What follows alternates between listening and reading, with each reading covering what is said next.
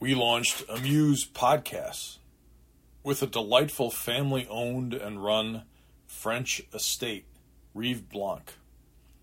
Today, we are excited to share the story of another wonderful estate, Left Coast. Located in Oregon's Willamette Valley AVA, Left Coast is an operating farm that makes superb wine and offers visitors a visual feast. Meet founders Suzanne and Bob.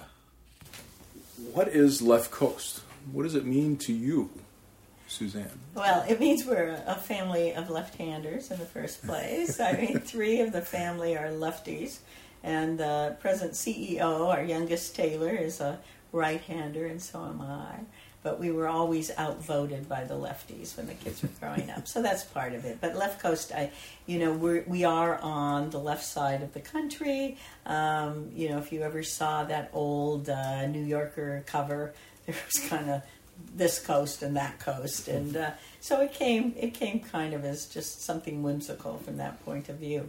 And our winemaker, whose name is Joe Wright, happens to be left-handed. and Joe is a key player here, so it yes. adds to the left coast. Story. And Joe thinks we have a propensity of, of hiring lefties, which is not true, but it is true. If you look in shop, we have a lot of um, an inordinate number of left-handed people. But, right. but more substantively, it's a family-owned farm, mm. and uh, we try to create diversity in everything we do. So what was the what was the impetus? What was the spark that made it go? I mean, at some point you must have had some vision. So what what what was that? Well, we were living living in France right after college, so we just kind of took our our books and our and our clothing and went off to France, right? And we spent a lot of time in Burgundy. And at that time, I had lived in Italy for a couple of years and uh, drunk mostly vino locale, you know, the local local local mm-hmm. wine.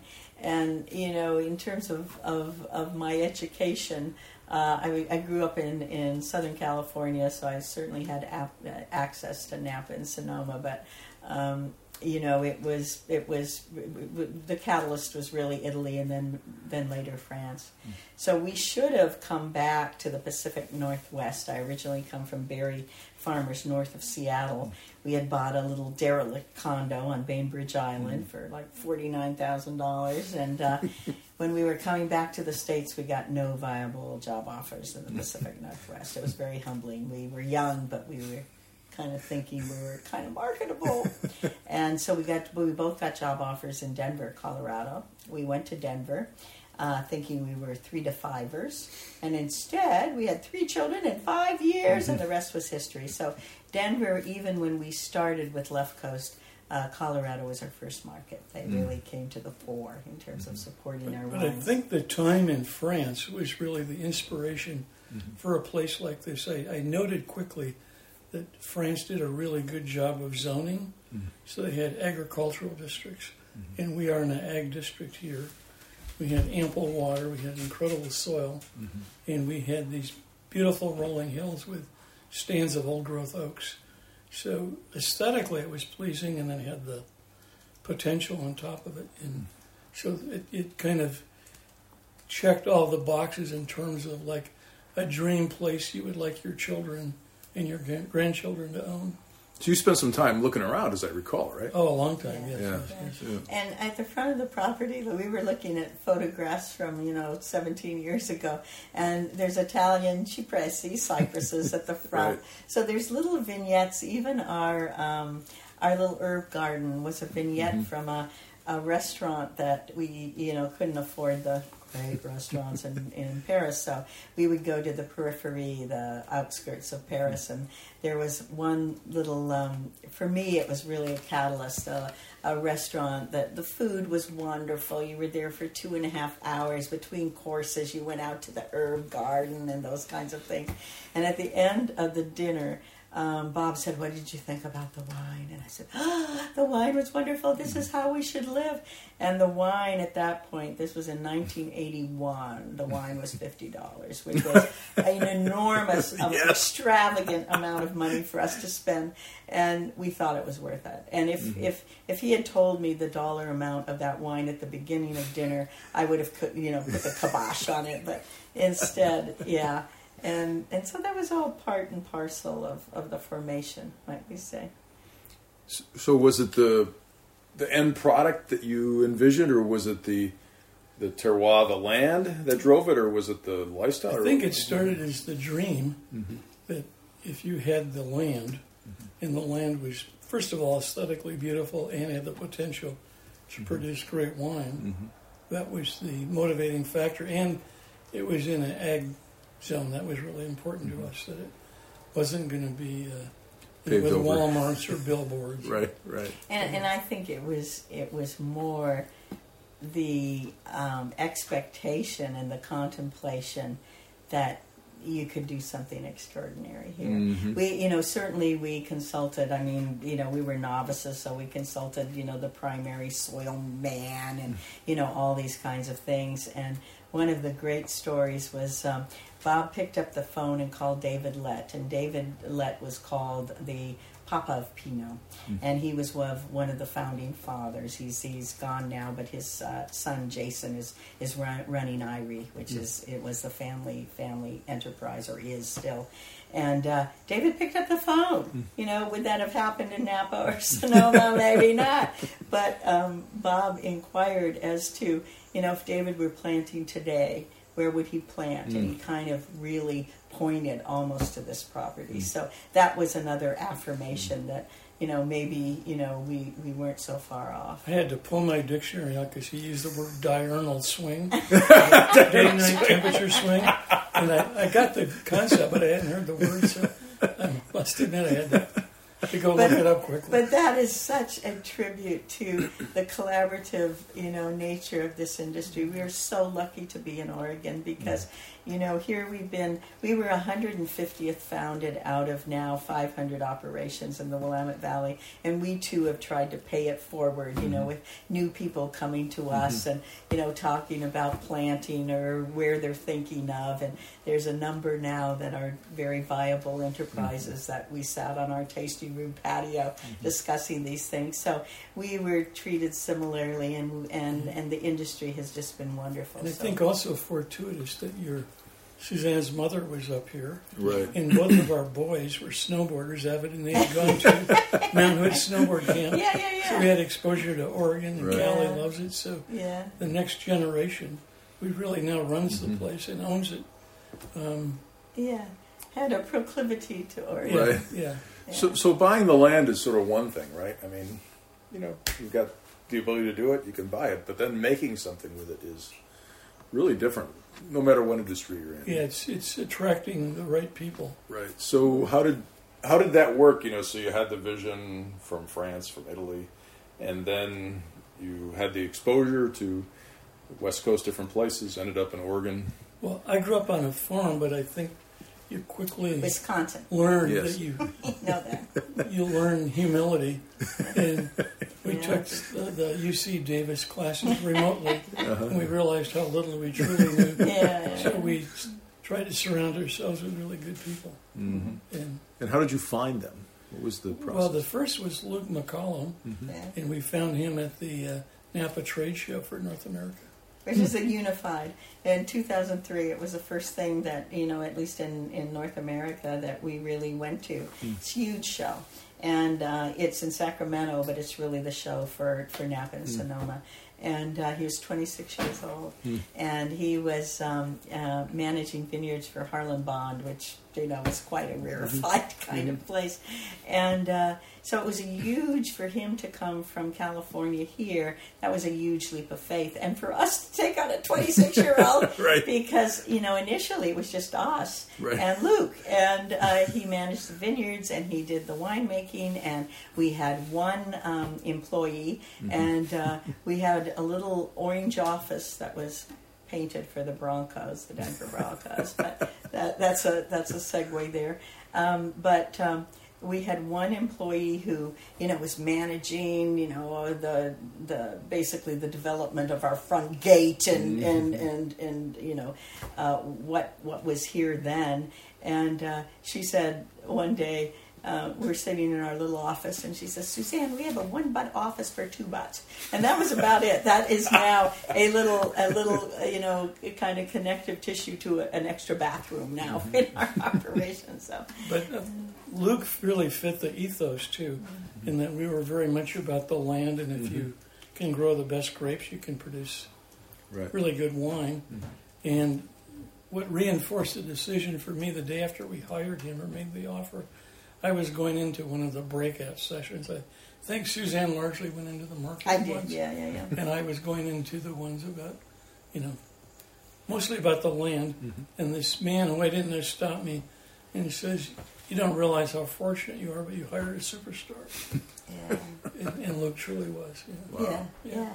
He was with us for 14 years, and so he left uh, right around the turn of 17. And by that point, um, Joe Wright, who's our winemaker now, um, you know, had overlapped him for a number of years, and so uh, either in consultancy or working with us. So it um, it's all worked out. We planted the vineyards ourselves with our own crews. Mm-hmm. So we had lots of stuck tractors and broken axles, and, and the normal farming things. But it was all actually a lot of fun too. So, did, did you need additional help beyond the winemaker, you know, beyond Luke's skills to get the vineyards in, or were you able to just do it? Well, with our crew, but Luke wore many hats as we all did Mhm. in the early days. So Yeah. But but our crew, we basically still have family members from that first Right. crew, and that is kind of extraordinary for a, for a property our mm-hmm. size or an operation our size. You know, uh, wine can be made in any number of ways, and mm-hmm. initially we were a grape growing operation, mm-hmm. and I think that we had 30 acres planted, and then a neighbor of ours we had a hundred year lease over another 20 so of their property. So we had an initial 50 acres to work with, and we have had you know that same crew, and so you know part of uh, Joe Wright, our our winemaker's um, philosophy is that you know they know these vineyards so intimately now and they also have taken some ownership of, of, of our vineyards. And uh, it's um, you know when we need uh, contract labor everybody needs contract labor in this valley. And yet our crew since they're with us all year round they really play a managerial role almost for um, for the contract labor. And it makes a big difference. Um, joe having been with us you know for almost a decade now um, you know he is fine-tuning things in ways that would be impossible if he weren't so intimate with the vineyards. And he um, you know he has gotten to a point we had a vineyard manager after luke and now joe is basically with arturo our crew chief is running the vineyards and the winemaking facility. In the winemaking facility we have a second in command mark rutherford who came out of the oregon state program. And uh, then we have someone behind him alex lindblom and someone behind him Right. patrick hare.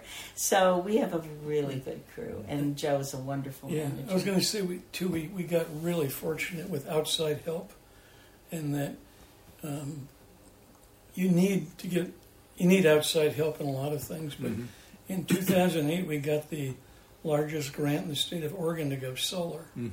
So we were able to go solar to provide all of our electrical needs, and then we struck gold multiple more times with uh, assistance from U.S. Fish and Wildlife and Department of Ag to uh, restore and reclaim our, our old growth forests. Mm. So now we have about 40 acres done and another 60 that we're clearing and restoring to their native state, Mm.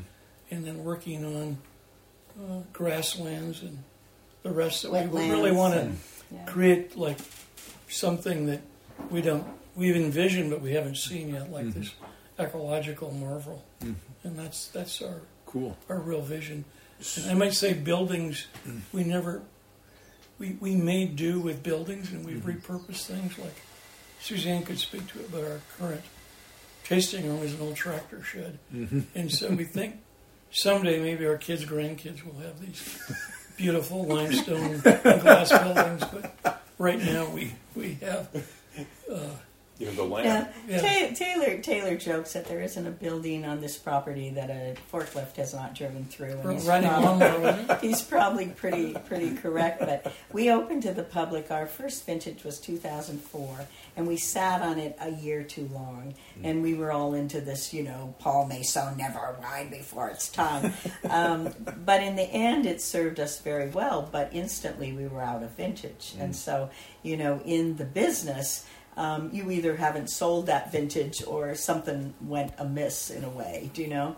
Um, but we were really lucky um, with our 2008 vintage, and the 8 vintage was, was recognized, the 12, the 14. Those in Oregon were re- recognized as, as, as really special vintages. And in the 2008, um, you know, we were so small, then somebody calls me and says, Have you seen Wine Spectator? And, you know, it's like, Of course I have not, you know, this morning. But um, they did a multi page article, and they had put Callie's Cuvée, named for our daughter, at the top of the heap there. Mm.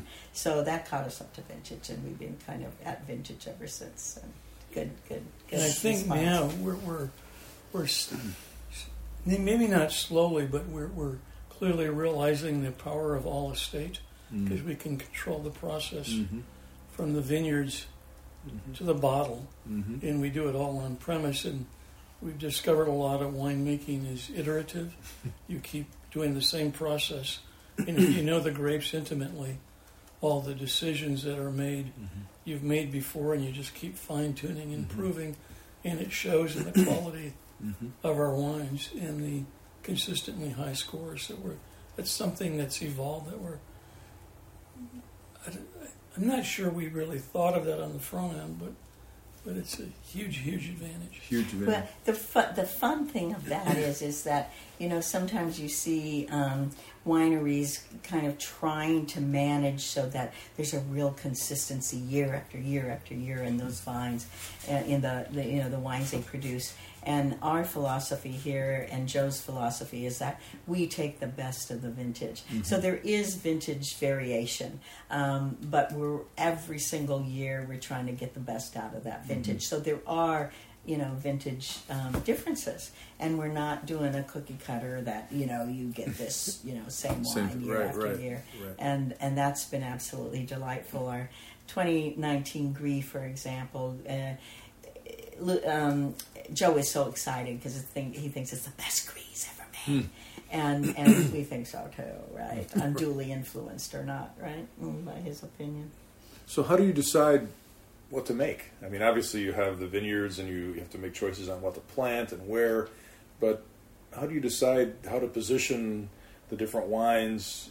You know, both from a, a process perspective, you know, the the way you create them, but then also the market. How, how, how do you do that? Our son Taylor, who got his MBA, it, uh, along with our national sales manager, that's a whole other story. They were classmates at He- the he- University of University of Bordeaux. Bordeaux. Right, right. 2016. But he does a production planning meetings Mm-hmm. where we look at here are our needs, Mhm. here's our inventory, and here's how much of this we're Mhm. going to make, and here's how much of that we're going to make, and Mhm. so it's gotten uh, pretty planned out. Yeah, and of course, you know, climatically, what some people don't understand is climatically, you know, we can't do big cabs here because we don't have the heat. Right. So, you know, some occasionally you'll get, you know, people into the tasting room who say, "Ah, what kind of cabs do you have?" And we say, "None." None. Um, You're the wrong and place. if we were sourcing grapes, you know, then we could have a cab Mm-hmm. on our list, but we don't do that at all. So, um, you know, I think that we've, um, you know, we're playing to our strengths. We we do have a couple of Northern Rhone varietals, a Syrah and a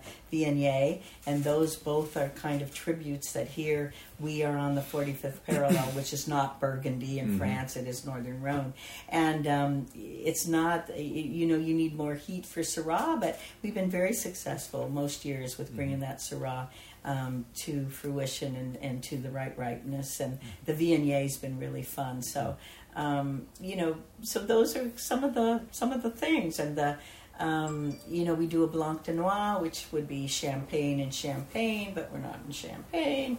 And, you know, that's a good four and a half, five year process. And for uh, operation our size, some people would say that's crazy. What are you doing? But you know, it's it's fun for us. We love to drink it and we sell it, and um, you know, it gives more breadth to and possibility and engagement for our winemaking staff as well. So, so we do, you know, we do some ciders. We have some of the pioneer apples on, on property. These were planted by mm-hmm. the first pioneers in the mm-hmm. area. We do one called um, Settler Cider and another one that, that Taylor took on called de Pomme, so meaning a celebratory kind of mm-hmm. apple that's a lower price than the Settlers.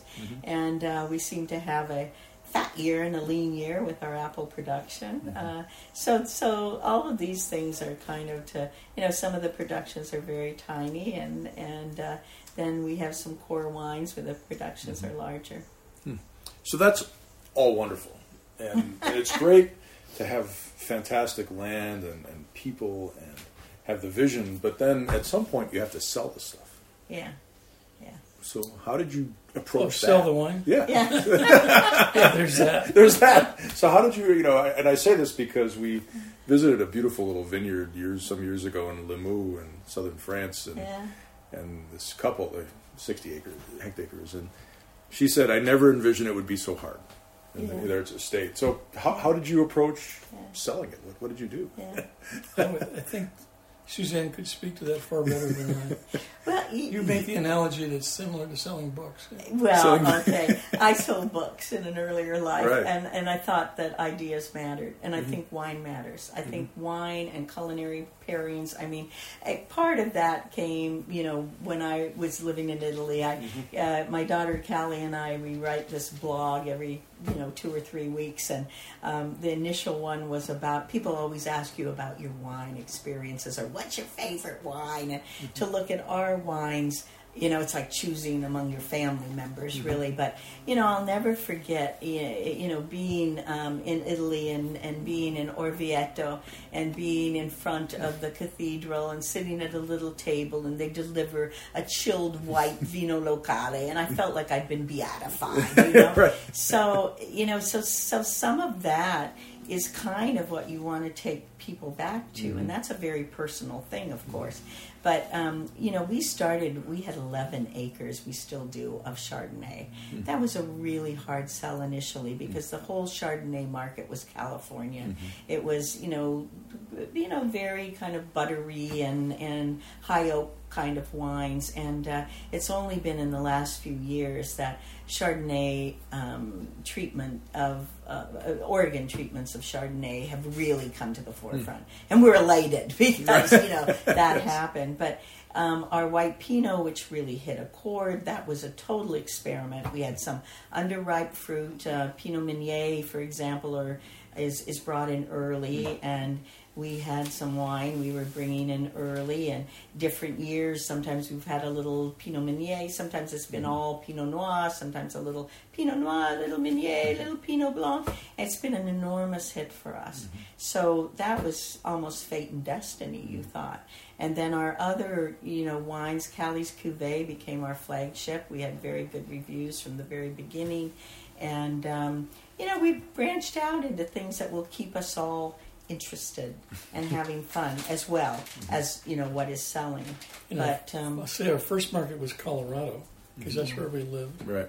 and then kind of went from there, right? Through distributors, through wine Yes. clubs. What, how, did, Yeah, how, did you, how did you open up? Yeah. yeah yeah. You know um, our first wine um, uh, national wines uh, uh, manager we hired in uh, uh, 2010 and uh, Mark had been um, with with a, a fellow witness tree, a fellow um, winery here, not far away in Amity-Eola Hills, and um, you know he was pretty clear as to you know what what we needed to do in terms of even numbers of being out in the broader market. So we are in um, 33 states now, and we're also in. Um, I guess four foreign markets now. Canada has been very supportive recently. Uh, we're in multiple. You have to go province by Right. province, and Canada is the largest, you know, consolidated hmm. buyer in the world. So, you know, we are making, you know, small inroads hmm. internationally, and you know, once you get to the point where your wine is sold, then you don't have to think about that too much anymore, except, you know, when COVID hits, Right, or, right. you know, things like this. So, you know, there's always market challenges, mm-hmm. and one of our friends um, early on in the industry here in Oregon um, said to me, you know, Suzanne, there's always a new, you know, a new cute girl in the neighborhood, and and and and you know, this is from someone whose wines I really admire, and and um, and we found that to be true, of course, you know, Mm-hmm. um, but. Um, yeah, you know, slowly but surely, and then of course some of the distribution channels. You know, you have small entities. You know, we aren't really a house that's fit for huge entities, and so some of them have you know gone belly up, and Right. come and gone. Uh, but we have some very good partners out there, and we're very, very grateful. Yeah. And how important is the direct connection with people who buy wine? You know, whether it's through a retail store or through the wine club or visiting. You know, what? How, how have you developed that? we, we think it's a, essentially important. We were just on a call this morning with uh, Chardol, who's our national sales director, and he was also a classmate of, of Taylor when they, they did their MBA together. Chardol's been with us for three years now. And um, he was saying, he, his first question was, How did that, you know, the people who came from Austin who buy our wines, how did that go? Uh, so, you know, it's hard to convey what this property means to us when you're out in the market. You can have visuals, you can have all this stuff, but you know, our biggest supporters are people who have been here Yeah. because they they sense the magic, they sense the commitment, they meet our winemaker, they meet our children, you know, and and it makes a huge difference. Um, and you know, we are, you know, we've we've got we've got great strides to make too in that in that area, but um, uh, that you know personal connectivity. I remember when Mark Pape came to us as our first national um, sales manager.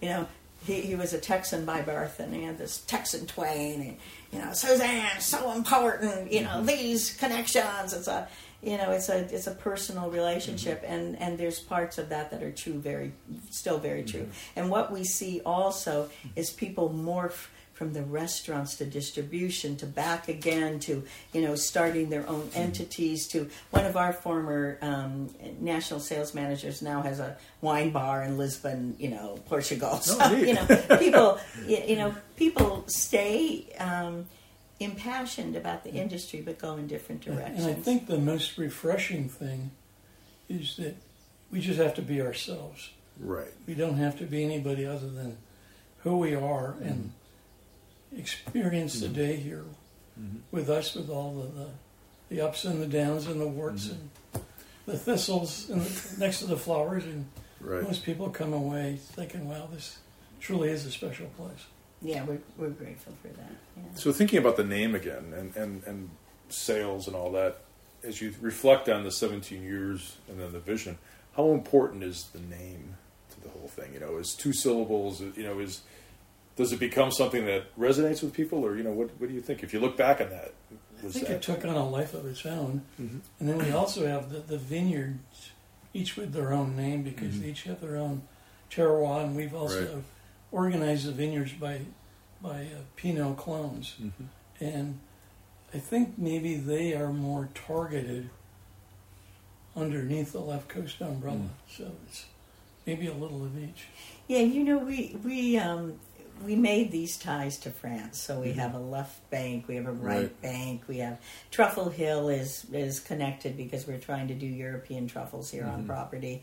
High Acres is you know the highest point. Mm-hmm. We're 37 miles from the ocean, so you see the coastal range. The Right. Van Duzer corridor cuts Mhm. right through that piece of property. Um, Field of Dreams was something that we acquired in a secondary nature, and it was our field of dreams. You know, I, I, the joke was that a fellow um, farmer who sold it to us, he and his wife, he said his wife got her dream house and we got our field of dreams. And, and, and, and uh, initially it was all planted in crimson clover. I thought it was the most beautiful thing I'd ever seen. And now that it's active production of Pinot Noir and Pinot Meunier and Chardonnay and a little Syrah up there, it's the most beautiful thing I've ever seen. Look, and I used to stand leaning on the fence post looking at this piece of land, dreaming about it. So that was part of the dream too. So. yeah, and so it's very, it's very, very yeah. productive and, and, and very beautiful. But the name, you know, um, uh, Bob's family name is difficult to pronounce, so we Mm-hmm. didn't want to go there. People in the industry said you really need to have something in the middle of the alphabet. Now, whether that was valid or not, but in a wine list, they're usually alphabetical, so you don't want to be at the front, Mm-hmm. you don't want to be at the back. So when people get tired in the middle, there They land are. on left coast. so that was that was one of the uh, that was one of the um, you know wise or not uh, bits of advice. But you know, certainly some people. We're a family, as I think I noted earlier, of of left-handers. Three of um, the five of us are left-handed, and so you know that was part of the you know part of the connective tissue as well. But um, you know, certainly I have not had uh, much pushback, but you know, occasionally, especially in these times, you know, you're going to have a left association maybe with politically, and I suppose that could have um, you know negative or positive or whatever ramifications. But for the most part, I mean, we. Um, we um, have felt that uh, the name has served us well, and at this point, you know, 17 years in, we're not going to really change our name. So For sure. here we are. And I think Truffle Hill, our Chardonnay, had really just hit uh, kind of a magical accord almost with customers, and the same with the Pinot. I mean, Yeah, we if have you're a ordering Hill dinner, how can you resist Truffle Hill? Right. And you know, on the labels, so they're they're associated with on the property. And uh, our daughter did a, a wonderful map when she was about seventeen um, for our trail system. Um, w- totally unawares, someone called me one morning and said, "Have you seen the New York Times?" It's like, "No, I don't see the New York Times." I, you know, at seven o'clock in the morning. But they had done an article and they called it Wiking. It was wine making and hiking, and someone had come across that we had cut some trails Oh. through the property. So um, you know, Callie's Callie's Callie's map um, has really gone the distance Yeah. from us. It morphed from basically a trail map to showing how we are laid out, and that identifies all of our different labels to their position on property. And people are interested in that. Um, Really, the evolution too from the initial 170 acres to almost 500 acres today. Yeah, yeah. So it's 2020, dealing with um, some health issues, obviously, or potential health issues around the world. So let's say Suzanne and Bob were at that same conference in 2003, virtually probably today. What would you tell them? Oh my gosh. what would you tell them about? Mm. So if, yeah, if you had the vision today, right, and you wanted to, what would you what would you tell them?